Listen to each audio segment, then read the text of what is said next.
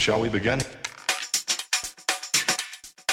Let's begin now. What a finish! What a hit! Remember the name, Nestor Irakunda. Look at that! How on earth has Kuol scored from there? Souttar! Another international goal. Rich Bagaloo through the crowd, fires one up into the top corner. This is the Soccer Who's podcast, the show all about Australian football, as we look to unearth the next generation of Socceroos who will one day wear the green and gold. Welcome back to the Soccer Who's podcast. My name is Lockie. I'm joined by Jimmy James Jarvis. You don't like Jimmy, do you? I don't, I don't mind it. O- Okay. I've had, I've had worse. What's what's the worst? Probably Jam Jar. No, I hate that. It's the first three letters of yeah, James Jarvis is. That feels like the sort of um, nickname or username you come up with in primary school. Yeah, that's your first gamer tag. Yeah, yeah, one hundred percent. Well, I won't call you Jam Jar. I but appreciate that. I do want to. I do want to extend a special welcome to another certain James, another James J. James Johnson. Now, I've been watching the Matilda series on Disney Plus. I don't know whether you're across it, whether you have Disney Plus. I do not have Disney Plus no. I would recommend getting Disney Plus just for this series. It's been fantastic so far. I'll admit I'm probably a little bit late to watching it. It's been out for a couple of weeks now, but it's fantastic. And I did notice in the second episode, James Johnson is not opposed to listening to football podcasts from the fans of football in this country. He was listening to the Far Post pod. But I would like to say that, James, if you're listening to this one, a special welcome to you. Thanks so much for for spending time listening to the people that are fans of the sport that you run. Pr- really appreciate it, and, uh, and I think you're doing a great job. So, anything else to add to that, James? I, I- I'd agree, and I'm sure we have our ideas that could help. So come on the show, mate.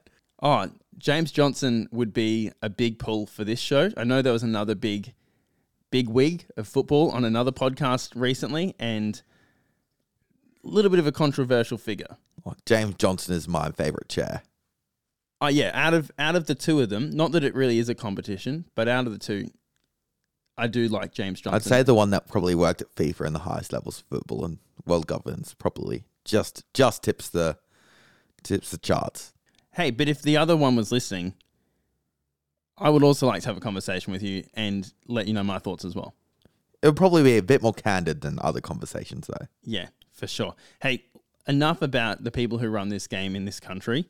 There's been a lot that's been said in the last week, and I didn't realize we were speaking about the fans. well played, well played. Uh, James, let's get into what we usually do. Let's get into the thing that I think makes this show what it is. We'll go around the grounds. Let's unpack what's happened in the past week in Australian football. Firstly, I'd like to turn our attention to the Netherlands, specifically Matt Ryan. What a player he is. What a game that was. Nil all against Ajax. Clean sheet, obviously, because that's what happens when you don't concede any goals. Against Ajax as well, who are, I think, the most, maybe the second most famous team to come out of the Netherlands. The only other one I'm thinking of is PSV. I'd say Ajax, But I- comfortably. Look, I think Ajax is is the big dog though. Purely because of Johan Cruyff as well. Like Yeah. that whole total football era. Um, It is interesting. yeah. Ajax are in third at the moment, so they're not the top dogs at least for the time being. Feyenoord currently sitting in first, then PSV in second, but a nil-all result.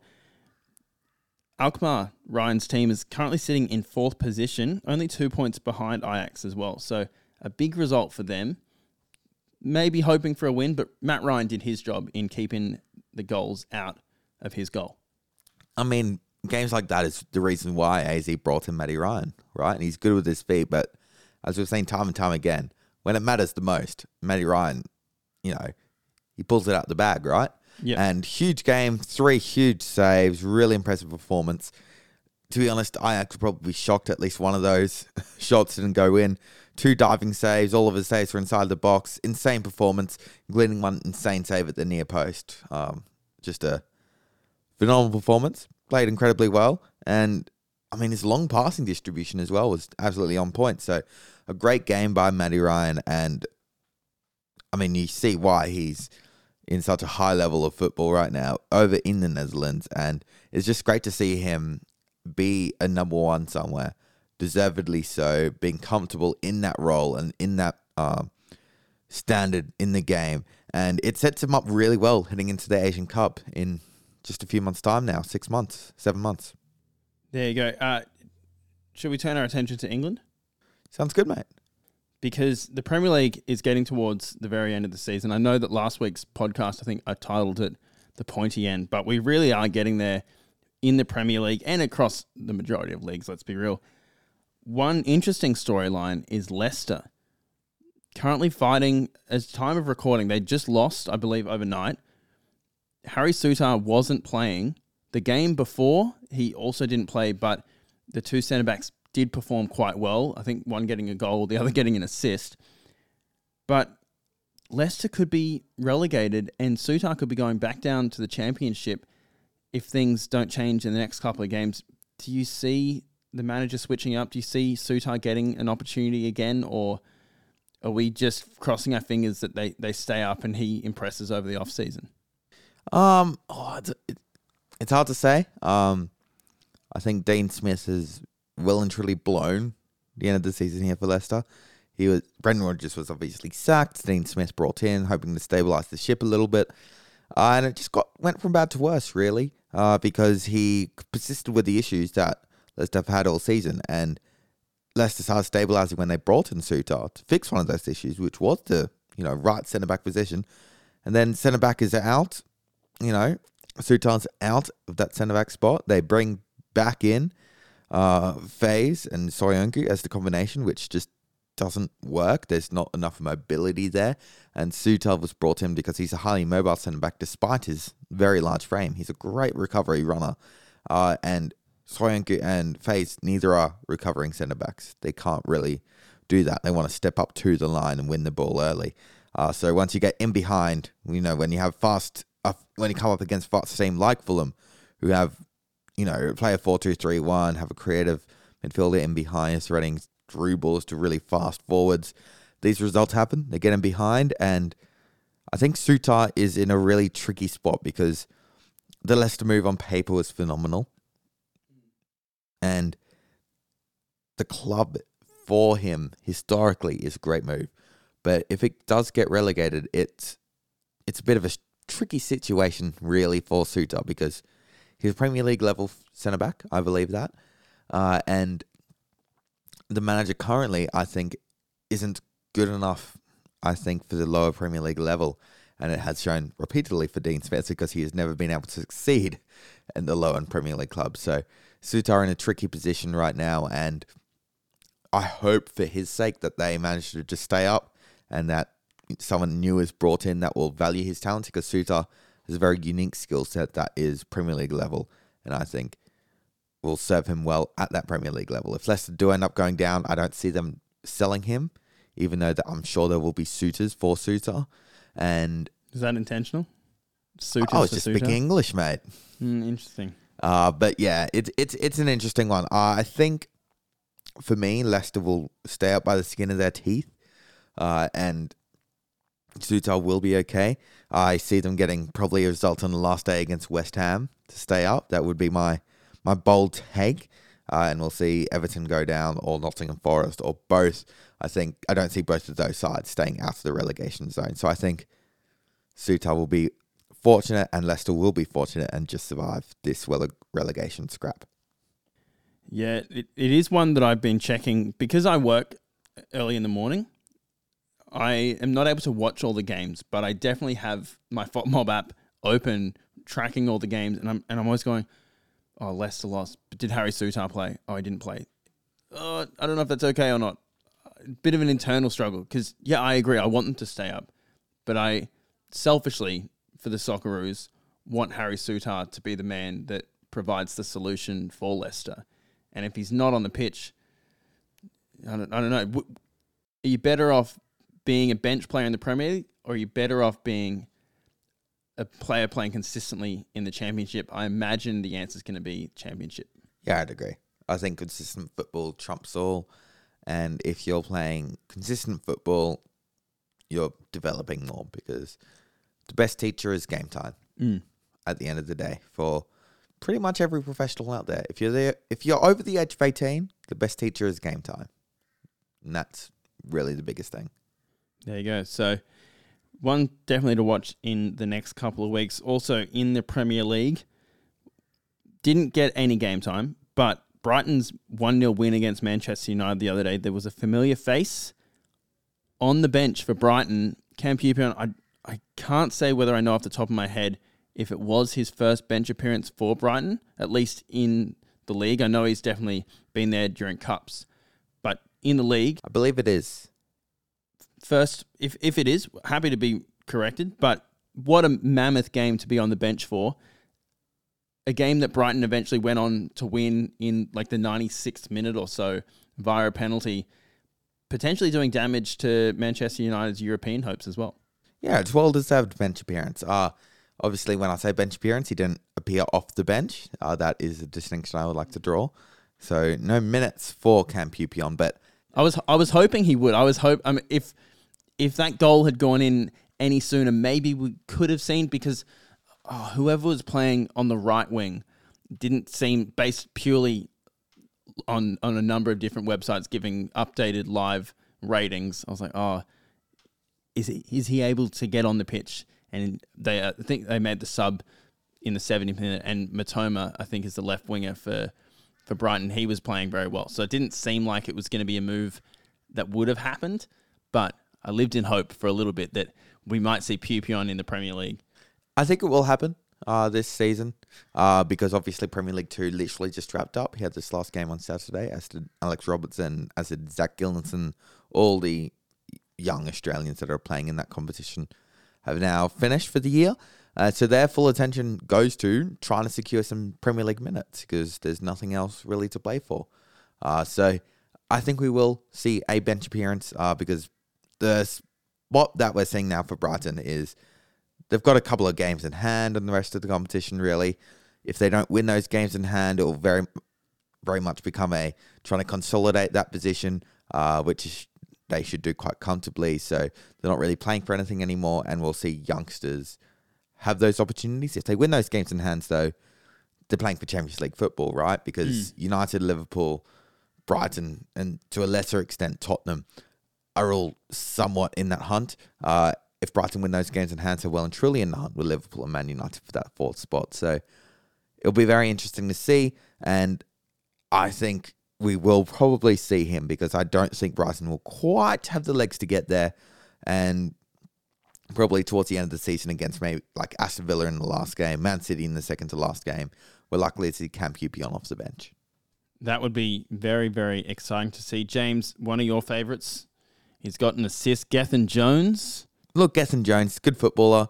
Uh, maybe won't be a Socceroo uh, because he's starting to get on a little bit. You know, that window is starting to close, uh, but he also kind of got injured. So that doesn't really help the 27 year old. So uh, right back option can play right centre back, back three, back four. Either will do.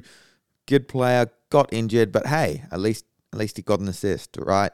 Uh, so a good little performance from Gethin Jones. Uh, unfortunately, an injury accompanying it, but a good season for him nonetheless. I can't imagine him coming back with only two games left. With uh, so we'll probably just play it safe. Bolton though in promotion vie off, so maybe he will end up coming back uh, to vie for promotion and going up with some Australian counterparts in Mas Luongo and Cameron Burgess.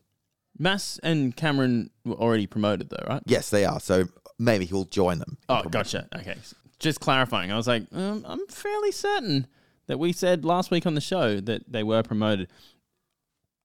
While we're on promotion and relegation, just quickly, I don't think we spoke about this the other week, but Kenny Dougall, unfortunately, his Blackpool side has gone down. They've been relegated. It's a bit disappointing. I imagine he'll still be quite firmly in the plans of the manager next season. Whilst the quality of opposition might change a little bit. I'd imagine some championship clubs would be very interested in him, though. Okay. He's very he's a very talented midfielder, and he fits that composition to a T. And he was probably the best player in that side all season. So for Kenny Dougall, I'd imagine some lower end championship teams would be very interested in bringing him in because He's a versatile midfielder, can offer you a lot, and it's he, he's a very talented player. It's very sad, in my opinion, that he hasn't had more Socceroos opportunities. Uh, that's just the nature of how our midfield looks right now. But Kenny Dougall, I imagine, will probably end up staying in the championship. You know, his his side will probably net a, a decent little fee for him. I'd imagine around that, you know, two hundred to three hundred thousand pound mark, and I imagine and I hope he'll remain over there in England playing in the championship because he's definitely good enough still. Uh, lastly, on promotion, a name that I must admit that I haven't seen before. I've done a quick Google, so I'm you're the man I'm going to rely on to provide the context and the information around this this man. John Brady, manager of Northampton Town. They got promoted. He's an Australian manager, uh, Australian international under 17 level. Seemed to have spent a lot of time in the lower leagues in England, but you know, getting a team promoted is never an easy task, and he's done it. Yeah, he has. And good on him. He spent most of his life over in England in the end, um, because that's just the way it sometimes works out for footballers that were born in Australia that want professional aspirations. So, really exciting uh, to see an Australian uh, have good plaudits. Um, and he being born in, Newcastle, I'll consider him Australian. He played for the Australian under 17, so we'll take that, even though he's played lived pretty much his entire life over in England. But great to see um, an Australian manager get a good result and get promoted. And League One is, in my mind, really the start of really high level football in England. League Two is obviously a very good level, but in my mind, League One is the true marker of okay, this is where we need to. This is where you get serious about looking for international players because that's where the level really steps up to what that global standard is for players. So it'll be great to see a Australian born manager plying his trade at that level. Do you reckon we could ever see John Brady as a national team coach? If you're looking for an option that is Australian, Australian born, I'm not saying in the next couple of years because obviously Arnold has been given another uh, World Cup cycle. But maybe after Arnold's done, if if he continues to do wonders with this Northampton Town side, Look, maybe um, you don't sound convinced. it's just very early in his managerial career. He's 48 years old, right? Mm. So I would say probably I can't foresee it happening in the next decade. Maybe the next decade after that, yeah. When he's 58, he's entering his 60s, it could happen. But I mean, a decade is a very long time in football. So it's very hard to say what will happen. Because I think for me, managers like Kevin Muscat will probably have the first phone call if Arnold moves Oh on. yeah, Kevin Muscat is 100% going to be one of the first cabs off the rank. I, I can't imagine that John Brady is is one of the names that is high up on the list. And, and we've seen that managers such as Harry Kewell, I was going to say Souttar, he didn't find a lot of success in the lower leagues in England, but it doesn't always translate. It's it's not an easy thing. It can to also do. just take time. Yeah. I mean, when you look at John Brady, I mean, had a lot of time as an assistant, was a head coach at Brackley Town, which is, you know, in the lower leagues in England, uh, for, you know, six years before spending more time as assistant before joining Northampton Town. Know, he, he's been around the block and being an assistant takes time. Um, becoming a top level manager to manage your own side as a senior, uh, as the main manager, takes a lot of time. So for Harry Kewell, time is still on his side, right? We could see him after this Celtic assistant job move on and become a successful manager. It's very hard to transition from playing career to managerial career seamlessly. And I mean, when I look at all the best managers in the world, they had a period of transition, right? It's very, very rare that you see any manager go from playing to successful manager straight away. It's very, very rare. There are some exceptions to the rule, like Vincent Kompany with Burnley. He obviously retired, spent a year as a player coach over in Belgium, got the Burnley job, and now is doing an insane job. He's an exception to the rule. Most of the high level former player managers have time as either as an academy manager or as an assistant manager. And I'd say for John Brady, I I don't think yet he's ready. And Harry Kewell, he, he could also still be an Australian manager one day, but time will tell.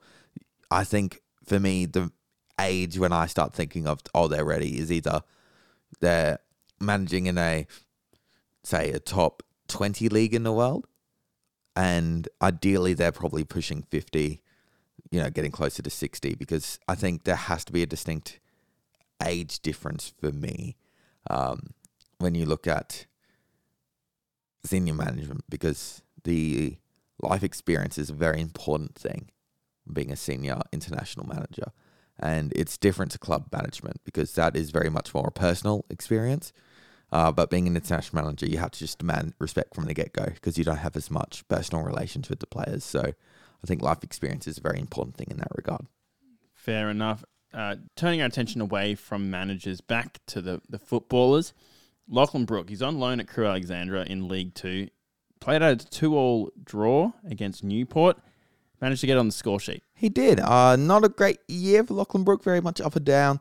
Um, yeah, look, I think Brentford are probably a bit disappointed at the end of the day uh, because obviously when they signed him from Adelaide United, they had a view of him becoming potentially a very, very talented player that could potentially play in the first team.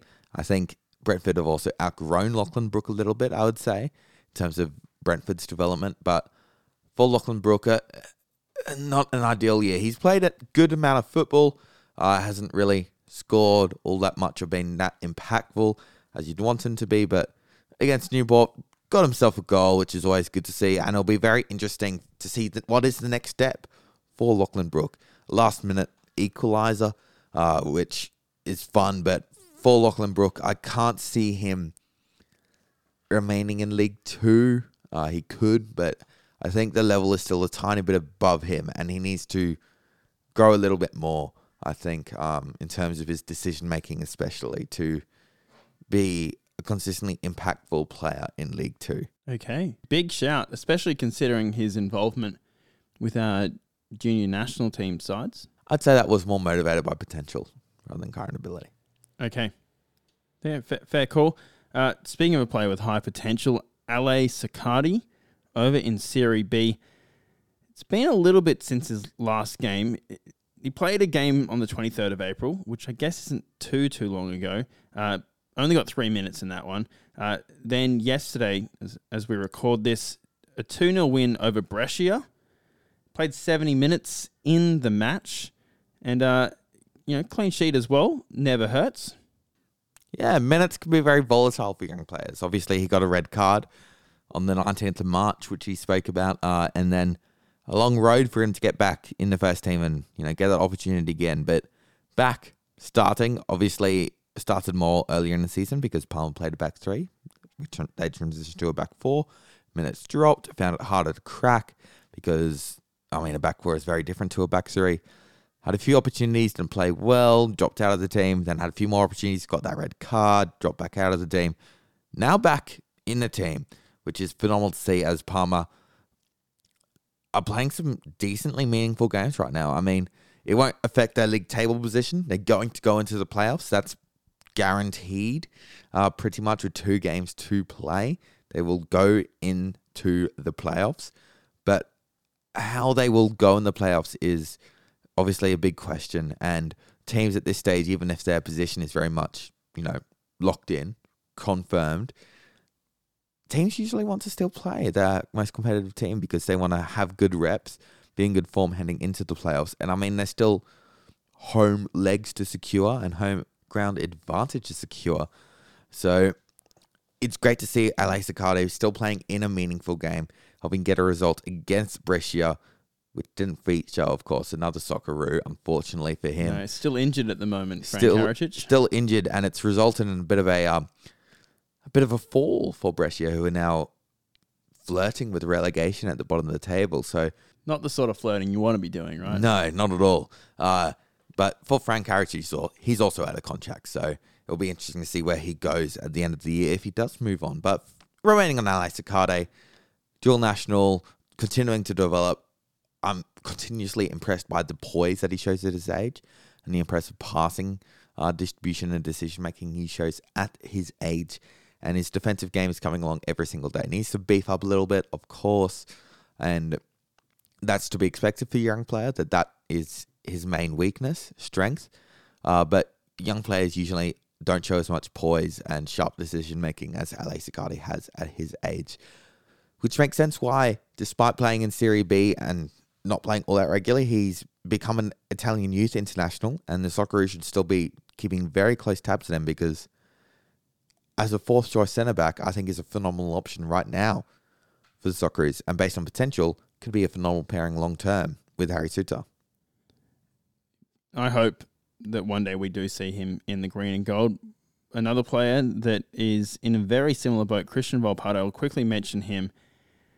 Not getting a lot of minutes lately, a lot of bench appearances in the same way that uh, Peupion has, not appearing off the bench, but appearing on the bench. Making that delineation once again. He did play 21 minutes the other day, Thursday, the 4th of May. So, what, just less than a week ago at this point against Monza in a one-all draw. Similar sort of boat uh, are we are we picturing for Circati Peupion just needing those minutes, needing to forge a way into the first team? Well, Volpato is very much in the first team now. I think Volpato is far ahead in development compared to Peupion. I'd say it's not really close in terms of development. I think Volpato is clearly ready to play senior football right now, and it's shown in getting, you know, being on the bench every single week. That is for a team like Roma, a very impressive feat, to be honest. And it follows a natural development for a player his age. Of course, he's, you know, still very young, just 19 years of age, right? So we saw him break through, get a couple of bench appearances here and there when he turned 18. Now at the age of 19, regularly featuring off the bench, coming off the bench occasionally, and trying to make the best of that opportunity. And that's very normal development for what usually becomes star players. Mm. Very normal development. Uh, it's very much a new revelation in football that we see 18 and 19 year olds starting week in, week out, right? Historically, what we've seen from Volpato and the development so- style that we've seen from Volpato is very normal. I mean, David Beckham played three games before his 20th birthday. Three Yeah. right? And it's only recently in the last five years that we started seeing teenagers playing hundreds of games before they hit the age of 20. And that's why I think it's very much not to worry about for Volpato because he's in the first team. He's training with the first team. He's getting opportunities to be on the bench. He's getting opportunities to come off the bench and he's impressing in them. So the ability is clearly there. Otherwise, he wouldn't be on the bench. And the potential is clearly there. Otherwise, they would have moved on and looked for someone else. So for me, Cristian Volpato is developing as expected and is still on track to be potentially a world class player. So still a massive question mark, obviously. He says he's equally Italian, equally Australian, which I think is very fair. That's a very fair thing to say because of what his upbringing has been from an Italian family, despite being born and raised in Australia. And hopefully, after another very solid 20 minutes where he very rarely made a mistake, needs to learn to be a bit more impactful at times. Uh, but it's clearly intentional in his growth. He was a lot more defensively solid as we've seen previously. So a good game from Volpato. Remains to be seen though if he'll end up being a soccer. Hopefully, though, yes. Yeah, we can we can all hope, or at least you and I can hope. I don't know if we can say all. I know that he's a little bit of a divisive player. The best players usually are. A player that I don't think we'll see for the Socceroos in a, in a long time, maybe ever, unless there's some serious career resurgence.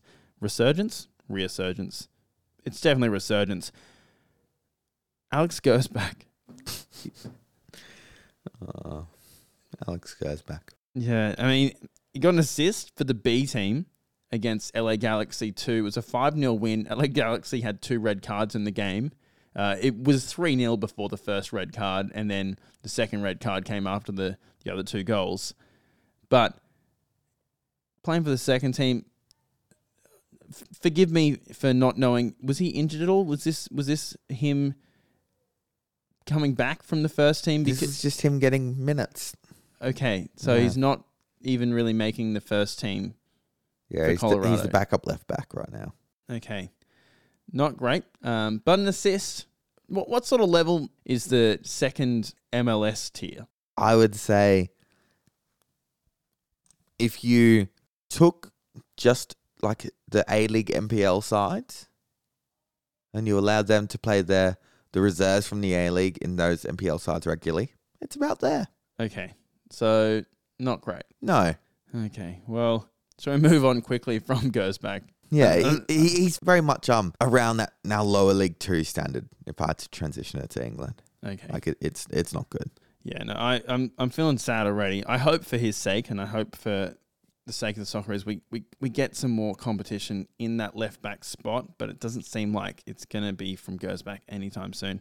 Happy to be wrong. Would love to be wrong, but it feels like it's been a bit of a fall from grace over the last couple of years for him. Yeah, a really bad transfer leaving France, where he was via promotion to Ligue 1, regularly playing, regularly playing good football, where he was about to become potentially a regular Ligue 1 left back, and now isn't even featuring in the MLS. It's it's it's not good. It's not good. Shall we shall we turn our attention to France where there is some good news? We we spoke last week about Genreau becoming a, a medal winner, becoming a cup winner. He's getting minutes now for Toulouse. Toulouse? Hmm, Toulouse? Toulouse. I don't know why I put the S in there. It's it's spelt Toulouse but said Toulouse.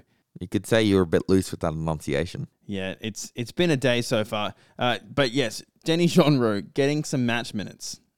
Yeah, considering his match minutes, um, another start, which is great to see. And I mean, he's very, very much in my mind, firmly now a Ligue 1 level player. With the regularity he's playing, with how well he's playing.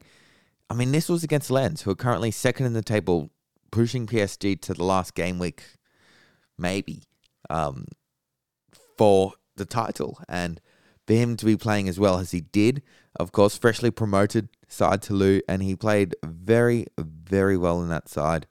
Uh, defensively, he, he got beaten a little bit, uh, but on the ball, when he had the opportunities, progressed it well, linked the play together well, I think was very, very effective, and was part of a very good low block as well, holding off Lens for you know, a good half hour, but then transitioning to create some decent chances. And for me, Denny Jean next Socceroos cab should be there. Yeah, I, I agree with you. I think he definitely should be. I know that there is some chat about the French league not being as good as some of the other top leagues, but I think getting consistent minutes in that league is nothing to be sniffed at. The Socceroos level as well. Yeah. Definitely. Uh, especially when you compare it to who was in the last camp, I think fair enough. He deserved to be there. In Conor Metcalfe, not playing as much in the Bundesliga too. I think Ligue 1 is a slightly higher standard, and Genreau, I think, is very much at that spot. One hundred percent. I mean, there's another game that happened just this week that involved a couple of Socceroos midfielders. It was the game that secured the title for Celtic. Aaron Mooy got an assist in it, uh, two 0 over Hearts. We saw Cameron Devlin also get 74 minutes. Didn't see any Atkinson. Didn't see any Kuol. We saw Rowles. He he also played the full match. Well, we did see Atkinson. He was just sitting on the bench the whole time. Qualdo, nowhere to be seen. Yeah, not not a good feeling for this Hearts podcast that we have No. here. No, not at all. Um, the next step for Kuol is going to be very important. Um, I believe we said from the get go, uh, at least I did, that the Hearts move wasn't ideal, and it was clearly motivated by staying in England and being able to assimilate by being with Australians. And I think that's been very clear that that has been one of the main things focused on uh, getting used to a professional environment, which isn't necessarily a bad thing, but it is a bit disappointing. Would have liked for a few more opportunities, I think. Uh, and it's not doom and gloom, but the next move is very, very important because he needs to have more opportunities going into next season. I think for me, I would love to see him heading to continental Europe potentially. Uh, maybe going over to somewhere like a Switzerland, Belgium, Netherlands, Portugal, these kind of leagues that are highly technical and highly transitional will fit him very naturally. Uh, but I mean, a lot has been said on Kuol. I think Atkinson's lack of football is also very, very disappointing. He's very much fallen out of favour in that Hearts team, and another Australian that I think maybe should be thinking about moving, um, because if he wants to be a, contending for that regular right back spot for the Socceroos, I think he needs regular football, and he's just not getting it at Hearts anymore either. Mm. Unlike someone like Kye Rowles and Cam Devlin, who have been pretty much regular starters, and for me now, now also regular locks the Socceroo squad with how they've been performing. And Cam Devlin, probably the best player for Hearts that game. It's very rare that you see a CDM be one of the best players on the pitch for his team in a 2 0 loss, but Cameron Devlin, he finds a way to do it. He does find a way to do it. Is there anyone else you want to cover off on? Probably should say a proper congratulations to Aaron Mooy. Oh, I mean, He lifting a trophy. congratulations, Aaron Mooy. A big win. Uh, two of three might be going for the treble this year. Will be going for the treble this year. And hopefully some European football as well next year. Uh, that would be great to see uh, for Moy, for Ange, for All involved, Australian. all involved. Harry Kewell as well. All the Australians over at Celtic. Congratulations. So I, I was really excited to get to the transfer part of this because there have been some transfer news, some transfer stories. There's been a massive list of footballers released by A League clubs. We're approaching the A League mutual termination window, but let's let's talk about a couple of these transfers. Firstly, James, I want to bring to you Callum Elder being released by Hull. Where do you think he goes to next? Does he stay in England? Does he does he come to Australia? He definitely has to come to Australia. I mean, if he came to Australia, he'd be one of the best players in Australia. Like it wouldn't be close. And I think for me, he has to stay in England, ideally. I mean, there's a few places in continental Europe that would work for him, but I think the championship is a natural place that he will want to stay. I think Hull and him, it was just time to part ways. He's been there for a few seasons now. And with Hull looking to build and look to start to build a team vying for promotion, they need consistency, right? They need consistency at the left back spot. And it's not that he isn't consistent, it's the fact that he isn't consistently available. A few injuries here and there, but I see him staying in the championship. I see him staying within England most definitely. I see him moving probably to either a low end championship team to be a regular starter or a high end championship team to be a backup left back. You know, teams that have struggled for fullbacks this year, I think I think of the Swanseas, Watford have had a bit of a left back issue as well. And then looking further down, I think, you know, Cardiff, Huddersfield, those could be good options. Teams wanting to play a bit more expansive football uh, and looking for a highly talented fullback uh, to start for them on that flank. So some very natural moves, I think, for Callum Elder, but I don't see him leaving England. And for that matter, I would be a bit disappointed if he even left the championship. Wow, big, big, big call. There's also been the A League mutual termination window because the season is over for a number of teams. From a Socceroos perspective, or at least a, a future Socceroos perspective, doesn't seem to be anyone really of note. Tomi Juric, obviously former Socceroo, released from Melbourne Victory. I think uh, Western United also announced a bunch of departures, including James Troisi. Neil Kilkenny, I think, played a game or two for the Socceroos. But as far as future Socceroos at this point in time, it doesn't seem to be any big calls there. So we won't dwell on those. But I will note that it has been said that Jelacic is heading off to Belgium, revealed by Brisbane Roar superfan. I don't remember his name. Orange wig. Richard Raw is his Oh, name. yeah. I've had to pull that from the very back of my brain. But he, he revealed on, on his Twitter account, of all places, that Jelacic is heading off to Belgium. Of course, he's a Brisbane boy, Keegan Jelacic. Yep, he is. Uh, and a potential Socceroos player as well. Don't know where in Belgium he's heading off to, but that seems like it's a good level for him. Would you agree? Oh yeah, it's it's a brilliant move. I mean, it's a league that suits his skill set. It's a league that suits his level, and it's a very natural move. And I think Belgium is a phenomenal transitional league for Australian players because it's it suits his skill set, and it suits the developmental needs. It's a transitional league which suits our players because Australian Australia is just a transitional nation in terms of how we want to play football. We want to get up and down. We want to run. We want to do those things. So Belgium wants to play transitional football. Belgium, though, is a highly technical league. It demands technical ability. It demands technical improvement, which is very, very important for our young players to grow in because I think for us to take the next step as a nation and the next step as a national team, technical development and technical ability is probably the most important thing for me. So it's great to see him over in that league. And I think it's also great to see just him being over there because it's a very natural developmental league. They want to develop talent to sell on. So it will suit him as a stepping stone as well. Because I think Keegan Jelacic, in my mind, has potential to be in the top five leagues.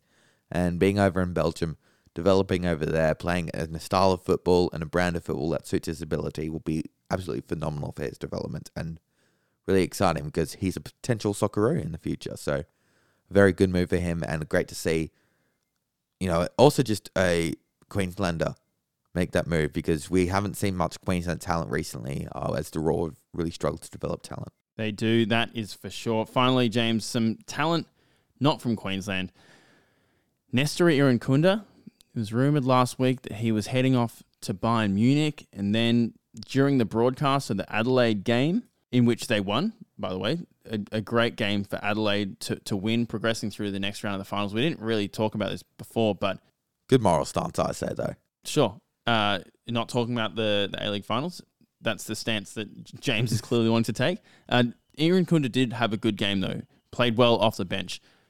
But what I will note is that during the broadcast of that game, there was a tweet that was tweeted out by Adam Peacock saying, well, no, no, no, no. This rumor, he's heading off to the Bundesliga. I think BN Sports originally tweeted it. It's not happening. And then later on, it was confirmed at least by Irankunda, that it wasn't happening at least at this point in time. Yeah, a bit of a weird one because BN Sport obviously a reputable outlet, especially for the German game. They get a lot of scoops of German stories. So curious, I would say that that hasn't happened. It seems like there's still something going on negotiating wise. Uh, I I would say that's probably means it's between player and club rather than club and club. I would say Adelaide have accepted an offer from Bayern Munich Yep. and then that is the report that has come out. And BN's like, oh, okay. Adelaide have accepted an offer from Bayern Munich. There's the story. Because Irankunda wouldn't reject Bayern Munich, right? Right? Uh, so clearly there's something negotiating of terms still happening. Uh, what those terms are, I don't know. Maybe it's what he wants to do next, because obviously it was said that he would be loaned back to Adelaide in the terms of the agreement that being reported, and that would be arranged by club to club. That would be in the transfer agreement that he would be loaned back. So maybe he doesn't want to go back, but then also passport issues, so he can't play over there until he turns 18, as I understand the passport rules and regulations. Could be maybe loaned to France, but I don't know how I feel about that. Um, maybe he wants to join Mo Toure. Obviously, another Adelaide boy who just made his professional debut over in France, playing in Ligue 1 for the first time as well. So it, it's a bit of a weird one. I would say still some personal terms obviously being figured out there. Maybe it's a wage thing. Maybe it's a future wage thing. Who knows? But I would say at the end of the day, he's probably going to end up at Bayern uh, and he will be confirmed. I would say personal terms will be arranged eventually between the two. There you go. Well, I, I think we'll call it time there for this episode. Thanks so much for joining us as we unpack what's been going on in Australian football. You can get in touch with us via our socials TikTok, Twitter. We're probably most active on Twitter, let's be real, and Instagram, or via our email, soccerwhospod at gmail.com. If there's any player that you feel like we should highlight, we've not talked about enough, I feel like Mo Toure, we maybe glossed over a little bit too much fantastic work for him to make his debut in France. Maybe that one slipped through the goal. Yeah, maybe it did. Maybe there was a bit of a hole in the net. Maybe. No, it wasn't a hole in the net. Maybe a hole in the gloves. No, no. You know what it is? What is it's it? a teaser for next week where we're going to Real look at deep it. dive. Yeah, You're a do- real deep dive. You're doing a, a week long tease. Yeah, so you have to you have to listen to next week's episode Okay. to get the fu- the full breakdown of Mo Toure. That you better deliver on this full breakdown of Mo Toure then. Yeah, I'll, I'll look up at least his middle name. Okay. Uh, I- I'm expecting at least a 10 minute part of the show. A full dossier. Yeah, 100%. I want to see manila folders on this table this time next week. Thanks so much for joining us, as always.